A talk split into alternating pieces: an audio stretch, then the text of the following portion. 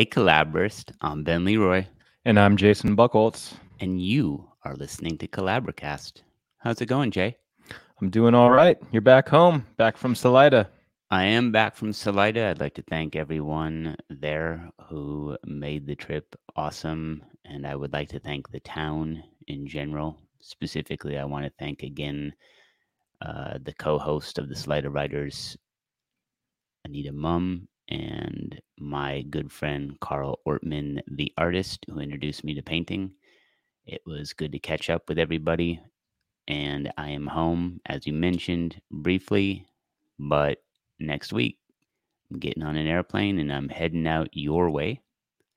And I'm hoping that at some point we can catch up in person, maybe do some more cool Instagram theatrics like we did last year when we just totally blew apart the internet's mind by walking back and forth and seamlessly moving the camera between the two of us to explain head hopping. I don't remember how many- budget. I don't remember how many web Emmys we got for that, but I quit counting at 100. I don't know. Should be quite spectacular in those Santa Cruz mountains right now. It's definitely fall here. What kind of temperatures you have? Yes, yes, I get it, people. You don't like the weather, but this is actually relevant to me since I'll be headed out that way. Got uh, chilly mornings and warm afternoons at the moment. What do you think my odds are of getting an earthquake two trips in a row is?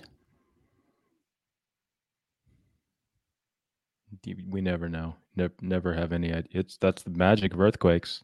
Yeah, they're Just- unpredictable. Come when they come. Yep. What do you got on the old reading stack at the moment? Same. The Barry, the Barry Lopez Arctic Dreams, and uh, the sentence Louise Erdrich, both enjoying those quite a bit. Excellent. Um, I don't think I talked about. Did I talk about Demon Copperhead, Barbara Kingsolver? I think I might have Nope. left that out in my. I think you left that out. reading stack. So that was the audiobook I listened to before the Barry Lopez, and I I think it fits into today's topic. oh, excellent. Demon Copperhead, it's Barbara Kingsolver's latest. It is a it, uh, it's roughly perhaps more than roughly patterned after David Copperfield. It's a story of an orphan. Um, it's set in Appalachia. It's a story of a boy who uh, is foster, goes into the foster system, and she, as a middle-aged slash upper middle age going into beyond middle age woman writes about this Appalachian boy with incredible convincingness. There's a word that I'm not thinking of, but it, it is completely immersive. And I had to go read about her. I've read books of hers before, but this one, it was so, I was like, how did this character not write this book himself? This is so immersive and it is so convincing and it feels so what I imagine to be very realistic to the area, the vernacular, the culture that I had to and she she lives there now. She's not from there, but that but she lives there now. But I had to just I had to read about where she's lived and and when she's lived to to try to understand how she how she did this.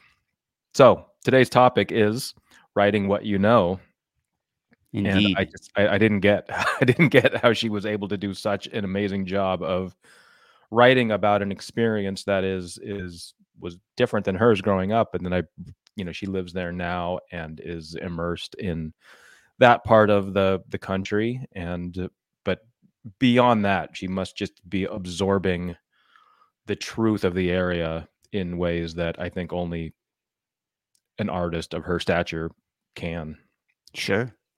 And we are going to cover writing what you know on this week's episode of Collaborcast. It's one of those adages that is thrown around. It's an adage that in today's market may have some enhanced meanings more so than it would have a decade ago or 20 years ago or 30 years ago. It's definitely one that is up for debate and discussion for me personally, as someone who reads books coming in from clients, but also reads things that have been published, there is an immediate disinterest in a book when I start reading it and I realize that I am pulled completely out of the world because it doesn't feel authentic. It doesn't feel like it is true to how it would be. And this is not simply a matter of, well, it's fiction. It can be whatever it wants. I don't just accept that as a blanket response. I think it's still very important that we have the sense of authenticity and believability when we're reading a book. It's very much when I start pulling on the emergency brake, reading through work, when I say to myself, this does not feel like a human who has experienced this has written this. And I would say that the way to write with authenticity and conviction along those lines comes from two different places and often a combination of the two. And it is this is my lived in experience. And I have done a whole lot of research about this, even though it's not my lived in experience. And it's clear to me when those two things or neither of those two things is in effect. Do you do you spot it? Do you feel it? Do you see it when it happens? Yes. Yes, certainly. You know, in this recent example, I was more kind of blown away by the opposite of it. but um yeah, I don't I, I not having any specific examples spring to mind, probably because those aren't books that end up getting published. Um, trying to think back through unpublished, the many unpublished manuscripts I've read. Um, I think I think there can be a tendency, you know, you were talking about the the pass that some authors give themselves saying, well, this is fiction. It can be it can be whatever I want it to be. And while there is there is a certain truth to that, you can have I, I've been thinking a lot about the the contract with the reader. And I think we could do a whole episode on this at some future point. But that that's kind of been a living topic for me lately. Mm-hmm. Um, in in terms of uh, some feedback that I've that I've been sharing with a couple of different writers. But I I think that when you if you if you're going to stretch I guess the similarity is that there's a certain consistency, a certain immersive quality that that a work can have. And when the author uh, it's just it's it's it's difficult to maintain that. You have to be very careful and deliberate about how you maintain that immersion, how you how you maintain that that suspension of disbelief. And I think that when you as an author stretch a little too far and you say, okay, well now something I I've it's the midpoint of the manuscript. I need to have something really crazy happen now. And then it it and and you can do that but the way that you do that can really make the difference between the reader either following along with you or saying no i'm not i'm not buying this. It's like I, I, get that this is a novel. I get that this is a fictional world and anything can happen but this doesn't feel this doesn't feel authentic to the novel's own rules to the novel's own inter there's a, a lack of an internal consistency here. Yeah that's really at the heart of it is are you making me believe that I am existing in this world and that I am witness bearing in this world that you have created, that you have invited me into? Do I find you a credible source for this story? And I don't, this is not talking about the reliability of the narrator, it's talking about the credibility and the reliability of the author to tell a particular story set in particular environs. I think you you I, I liked your two points about either having lived the experience or having really done a lot of research. And of course, there are many authors who are writing in fantasy genres or science fiction genres or or things that are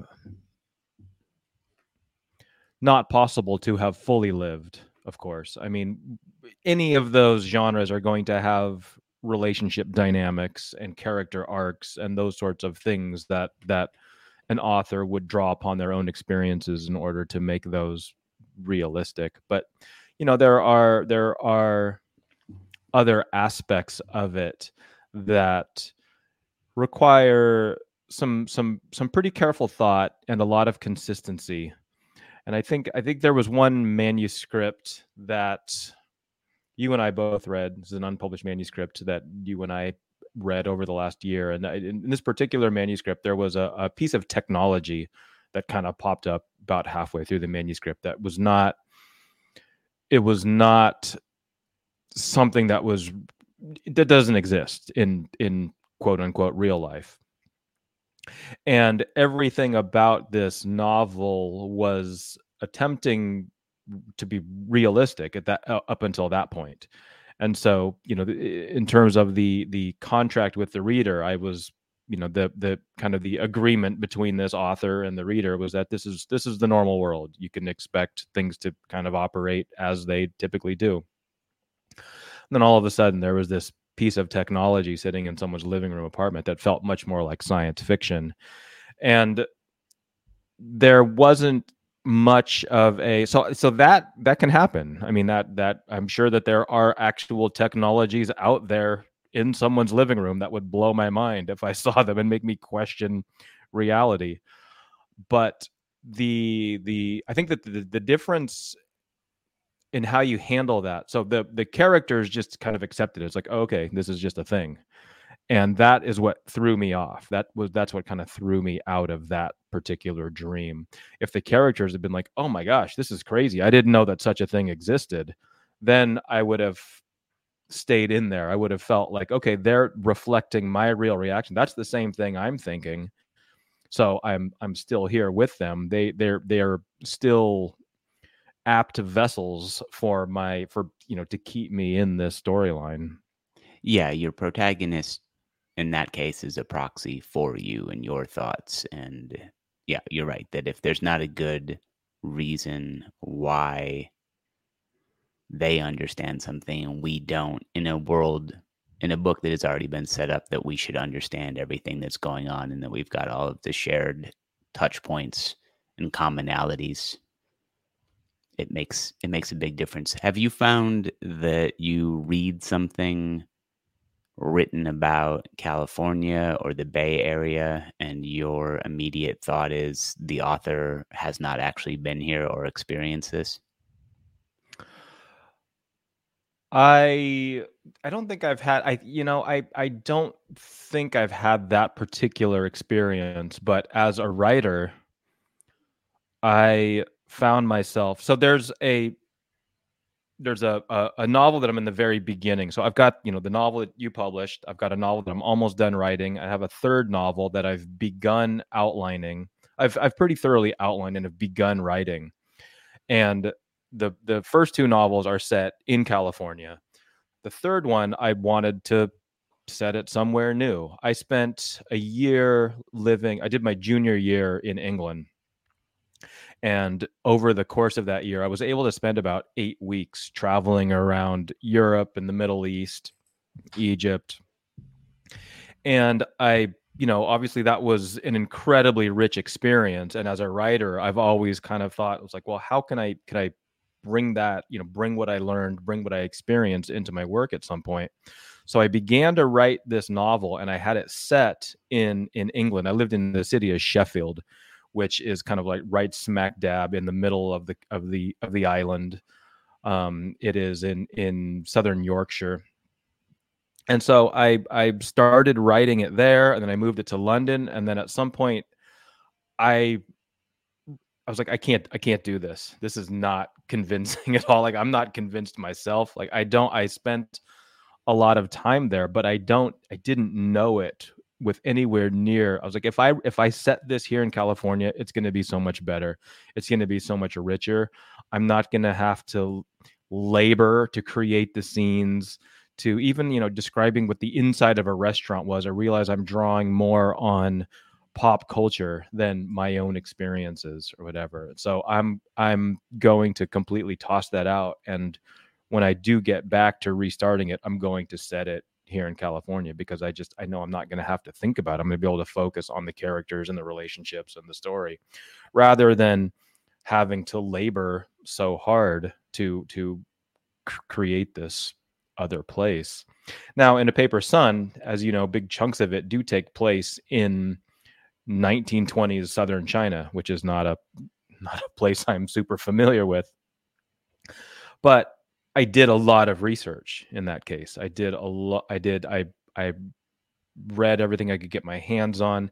It's and it's also a very, you know, it was it's a, a rice it, rice horticulture. It, it it is largely unchanged in places like rural Vietnam, rural China. Like it's things are not that different now than they were.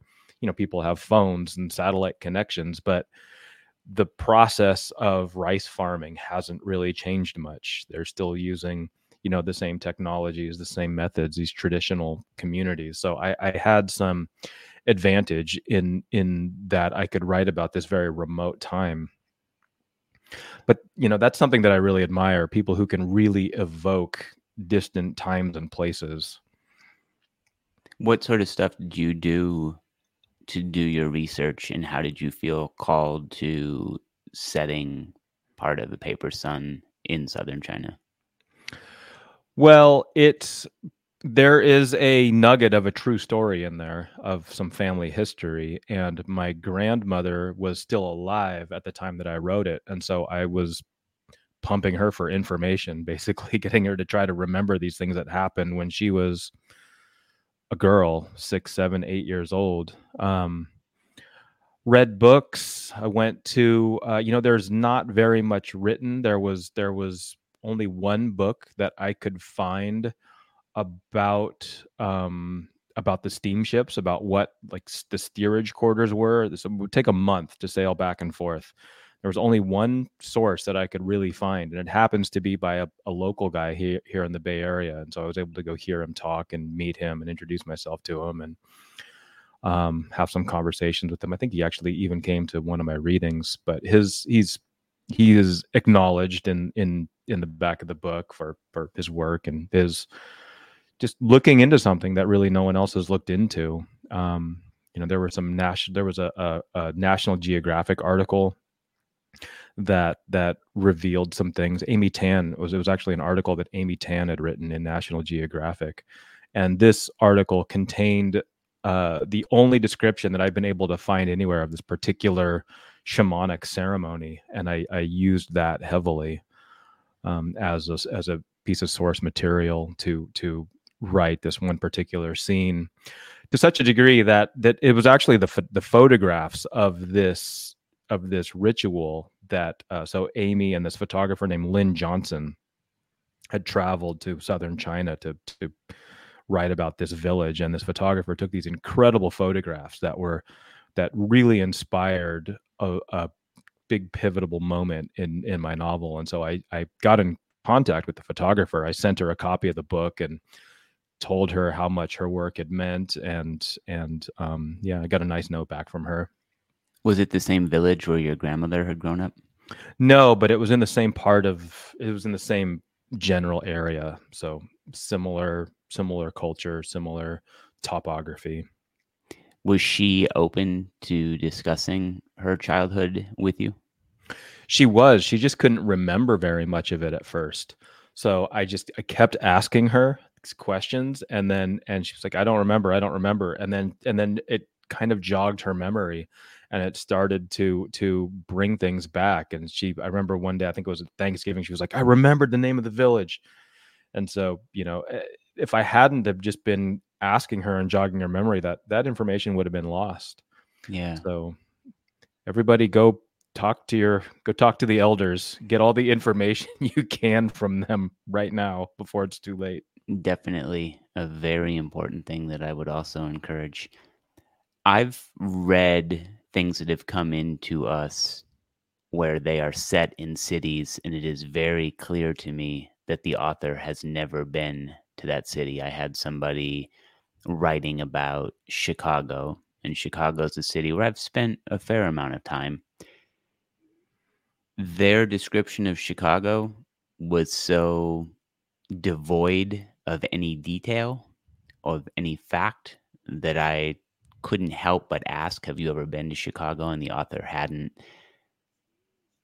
And when I was explaining that you have two options at that point don't include detail, because if you're including detail and it's not the right detail, it'll pull people, or go to Chicago or or do some actual research so that you can see how the city works and the city looks and the city sounds.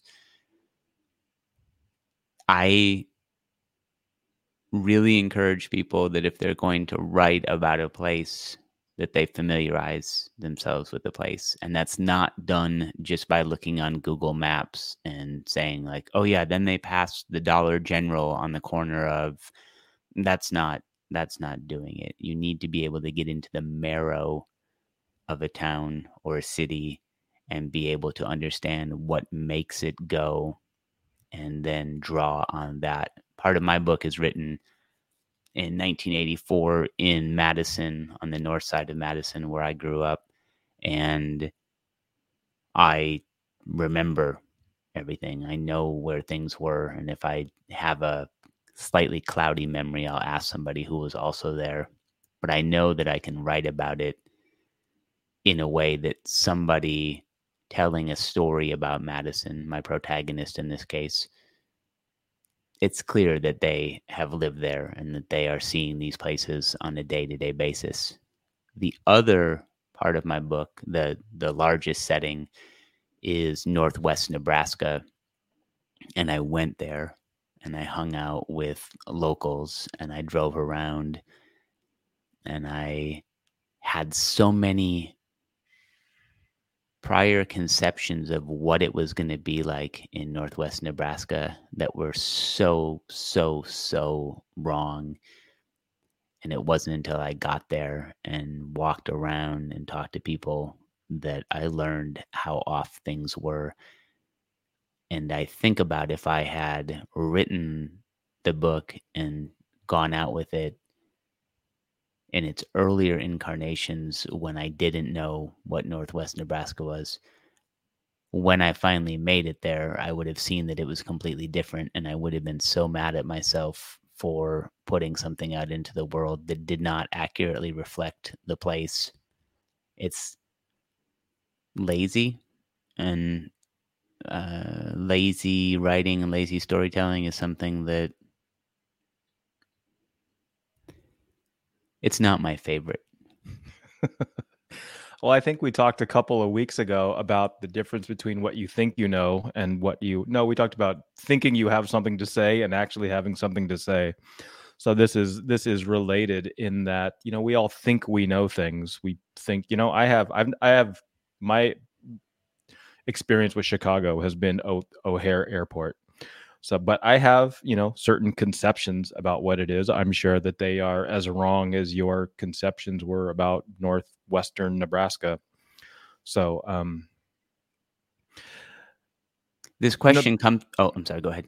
Yeah, I was just going to say that that we are saturated by media at all times. Like, there's nothing that we don't have you know you spend a spend some time online you're going to start to develop conceptions about everything out there in the world.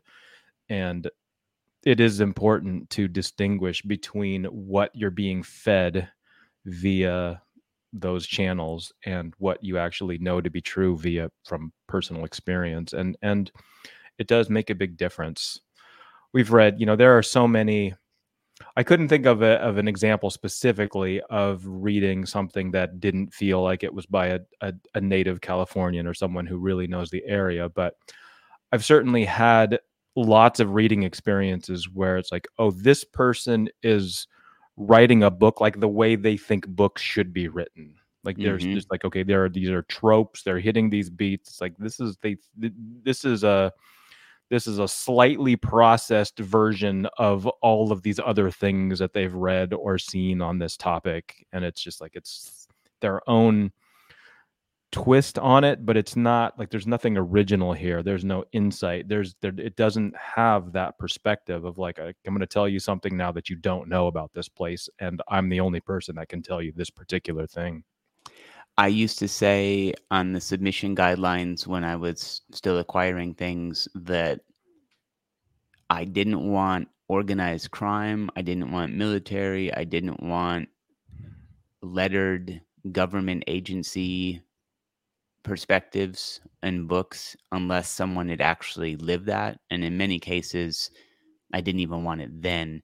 But the way that people create derivative art with less experience and less understanding than the first version of it, the the work with from which is being derived, it becomes cartoonish. It becomes a parody of itself. It's yeah easy to sort of pick apart.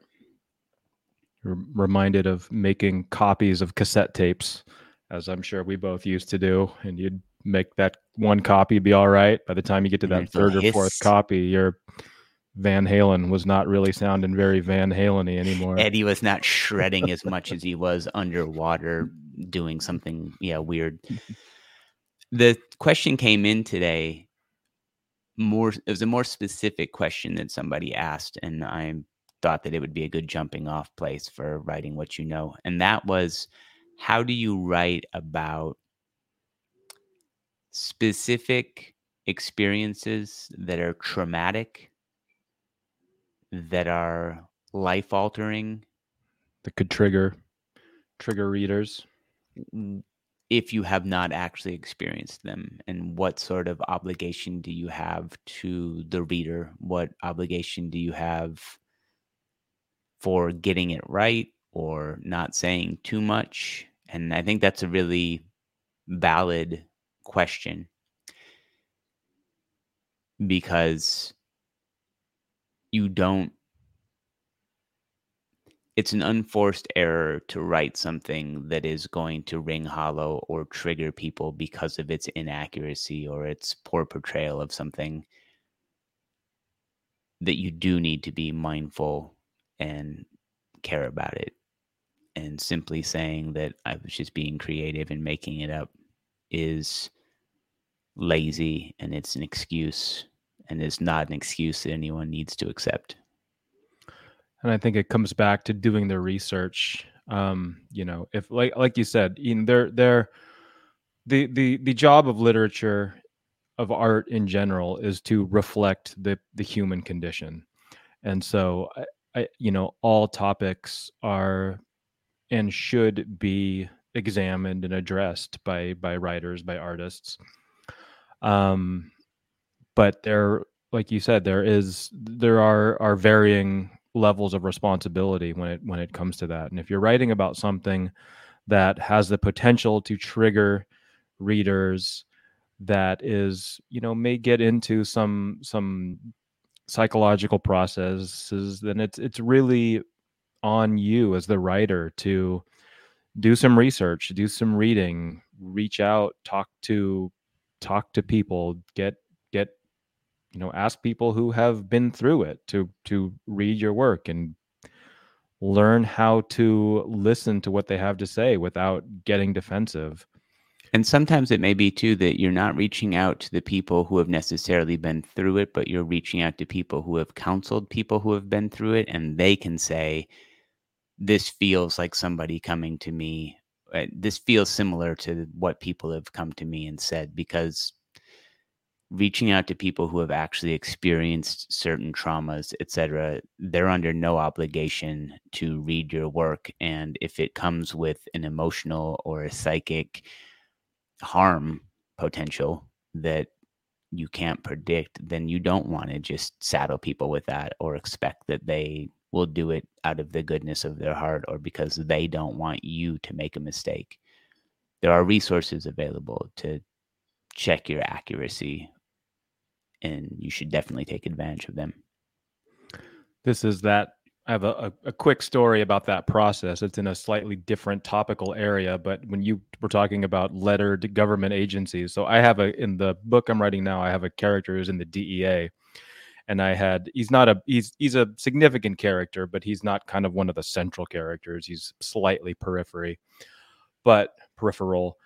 Um, I had him kind of going through this this sequence of events and doing his thing in the plot and I wanted to I wanted to check and see if I was close to doing this correctly. So I have a I have a, a good friend who's a Berkeley police officer. I asked him if he knew anybody.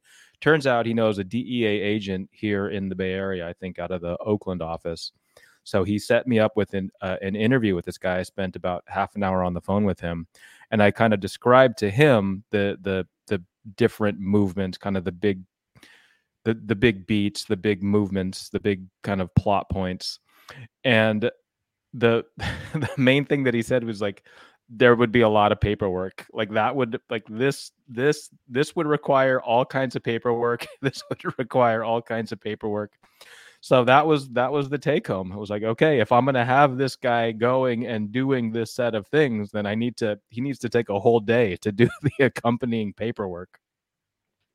So Hopefully it's, that'll it's like that'll... an un it's an unsexy truth and realization about it because you want to believe it's just forward somersaults and gun battles and right. nope it's the adrenaline level isn't quite as high as swinging in that. through windows yeah he's like no it's just the, the main thing you got wrong is the amount of paperwork that we have to do it's like all right in the last five years maybe decade, there is within the publishing world been a constant conversation about who can write about the experiences of demographics that are outside of their own and what sort of process should they have with regard to getting a sensitivity reader or just doing more research than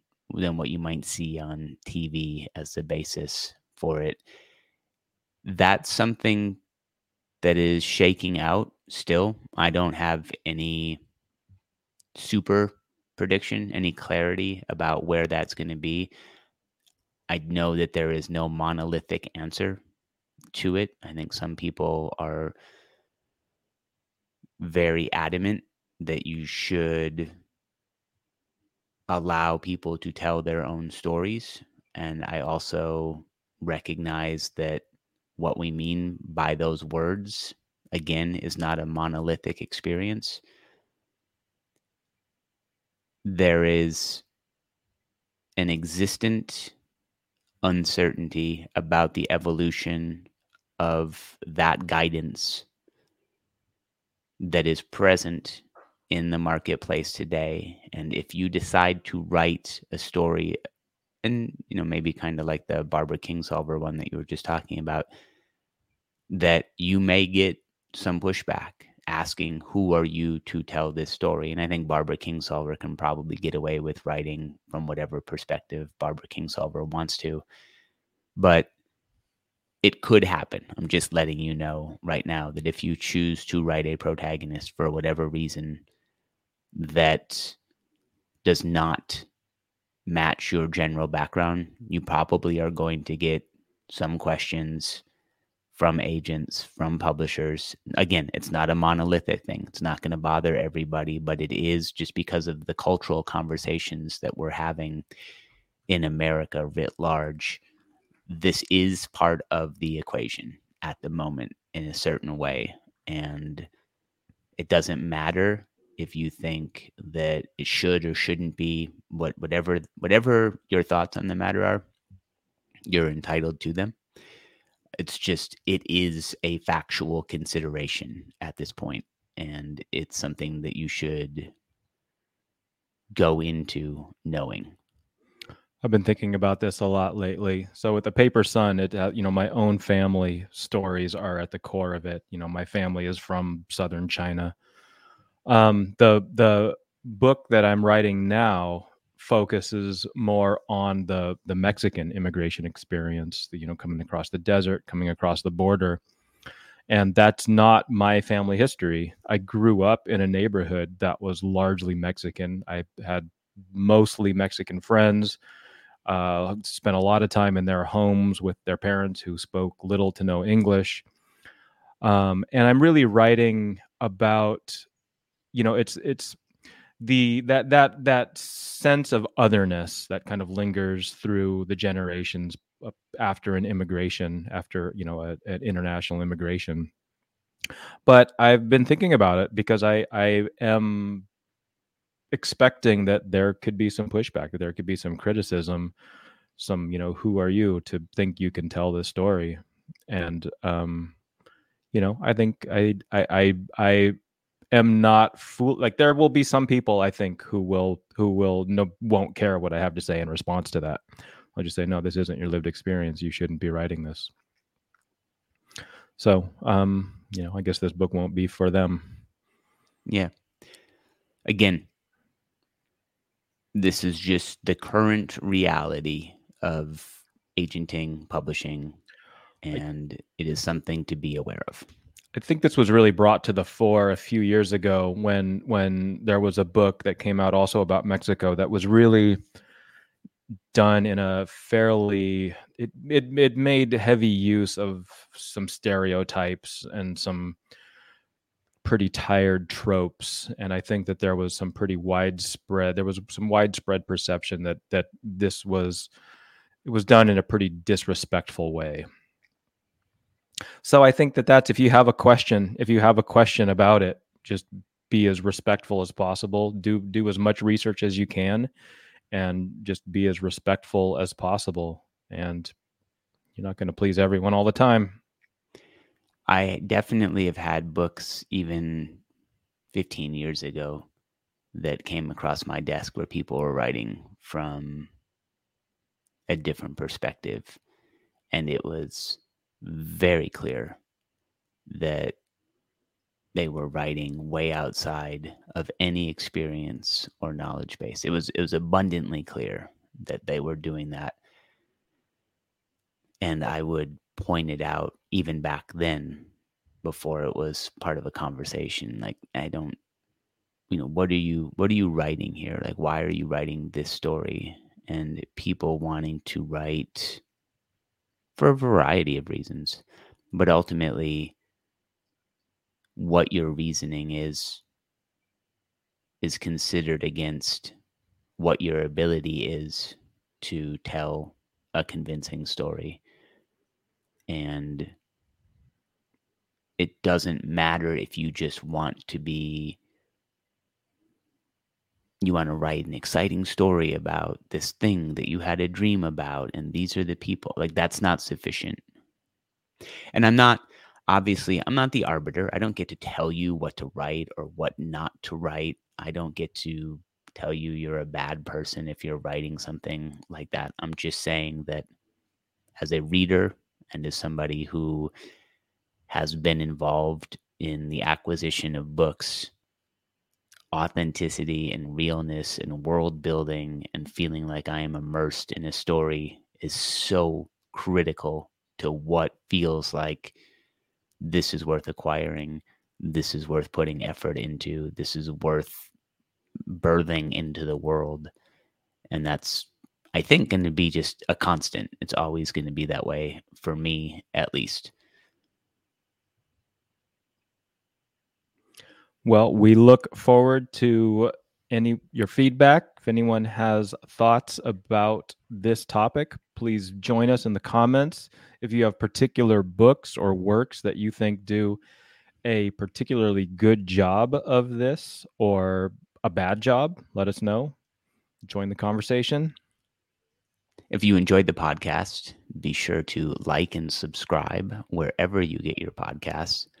I want to thank number one producer, Katelyn Ferral, who is behind the scenes right now and making everything look and go smooth. I want to encourage you all to do your writing and have fun with it, and also realize that for some folks, it exceeds entertainment and becomes sort of a holy vocation. and that some of us are going to read it accordingly.